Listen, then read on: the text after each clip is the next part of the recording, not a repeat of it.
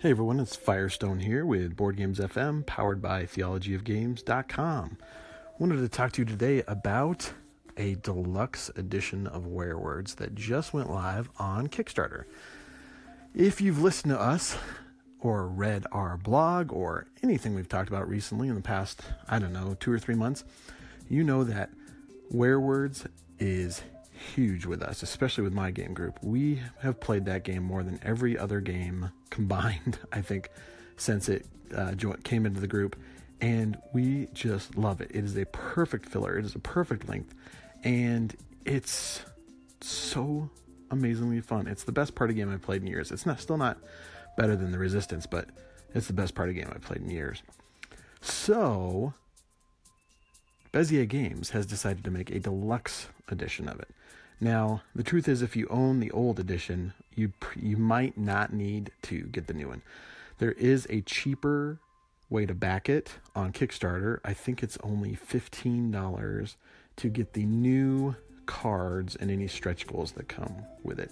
So it's going to have new roles uh, and new artwork for them, and so just more ways to play. And they've greatly expanded the word list now, and so it's going to be 15,000 words, I think, and you can go by difficulty, you can go thematic. So uh, they're thinking about doing things like, oh, these will all be science fiction terms and things like that. So lots of new ways to play, a new narrator, new roles, lots of new ways to play. If you have never played this game, this is a great way to jump in on it and find out what the hubbub is about because, like I said, best party game I've played in years. It's super fun, super fast. I would bring this out with anybody of any skill level, and we're going to have a great time. So check out Ultimate, no, not Ultimate, Werewords Deluxe Edition on Kickstarter right now. It's already funded and it's heading, making its way towards some more stretch goals. So join us, won't you? I've backed it to get the upgrade kit and uh, see what it's about. It's a fun game and you should jump on board. We'll talk to you later. Bye. Good morning and welcome back to Board Games FM, powered by Theology of Games. This is AJ Skifstad, and I'm just going to kick off the morning by talking a little bit about uh, what we played over this weekend.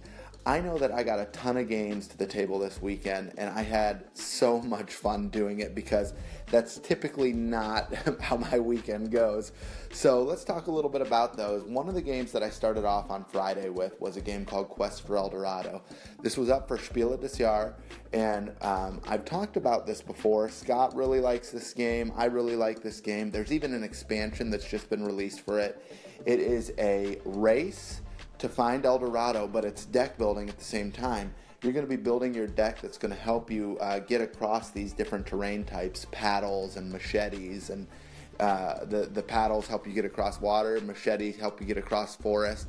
You need two machetes to get across thicker woods, three machetes to get across really thick forest, and stuff like that. So you got to draft these cards into your deck. There's a lot of stuff going on, a lot of heavy choices with simple mechanics. We love Quest for El Dorado. Great game. Check it out. It's a Reiner Knizia and Ravensburger Games or Ravensburger Games uh, release. So check that out. Super fun. Thunderstone Quest also hit the table several times this week. It is quickly becoming a uh, favorite in my house. Rachel and I love it. One of the things we love most about it is that we always get to select and purchase the same cards as the other person. Although each quest adds new cards to the player board, you always get to select from the same cards, and there'll be certain cards set up for certain combos with with one hero equipping this weapon and another wizard equipping this spell or this item. And so it's always interesting to see because we have the same options, what route each player is going to go and how it's going to affect their game. The other thing that's really cool about Thunderstone Quest is you have four heroes to choose from the typical fantasy heroes cleric, rogue, fighter, and uh, wizard. And you level up these heroes, and as you level them up, you have to spend your victory points or Thunderstones to level those heroes up. You can buy them, but it's very hard to buy them. It's easier to use your Thunderstones. So to level them up, you have to spend your victory points, but you need to level them up. So it's kind of this love hate thing going on where you're spending your victory points so that you can get more victory points. but you want to do it sparingly enough that you still have a ton of victory points at the end of the game. Love Thunderstone Quest. Uh, check this out when it hits stores. It hasn't hit yet, but it's going to soon. And then uh, a couple that I played with my buddies last night. We got three to the table. Some old standards and classics, I guess. Not all of them, but at least two of them. We got Splendor to the table, which is a uh, fun little game where there's three tiers of cards uh, tier one, tier two, tier three. And in tier one, you are going to be refining gems and they're very easy to purchase these cards. Tier 2, you're going to be, uh, oh, you're mining gems in the first tier, refining gems and sending them in the second tier, and selling gems in the third tier. That's if you had to put the theme to Splendor. And uh, as you get to that third tier where you're collecting cards, you're going to be uh, starting to collect some heavier victory points. First player to get to 15 points uh, ends the game. It's possible that they will win the game because everybody gets to finish out the current round a lot of fun. Splendor's a good game. Um, there have been some games that have come along since then that people uh, think are better. One of those being Century Spice Road, very good game as well. Um, but also, what we got to the table the other night was Lords of Waterdeep. I talked about this last week as being one of those classic worker placements. And um, it definitely is a standard in the gaming community now. So we had a blast playing that last week, or excuse me, last night. And then finally, we played a really lightweight um, cooperative game called Castle Panic.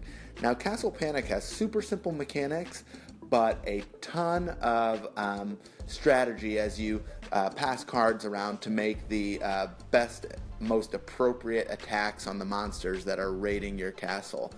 And uh, in its core set, it's a very simple game. But we added like three expansions to it last night, and we got our butts handed to us, and we had fun because we didn't invest too much into this game. It was very uh, simple, very quick moving, and we didn't feel like we uh, lost the game and had invested so much that it it hurt. Uh, but we had a lot of fun with Castle Panic. It is a great entry level cooperative game, uh, especially on for a family level. Younger kids can really enjoy it, but hey, I played it with my gaming group last night as just a, um, I don't know, kind of the, the, the final game, the icing on the cake, and we had a good time playing it, especially when you add those extra expansions in. But I have talked too much, enough about me. We definitely want to hear about you. What have you guys been playing this weekend? We want to know. I know you're going to be hearing from Firestone soon. You're also going to be hearing from Jeremiah today.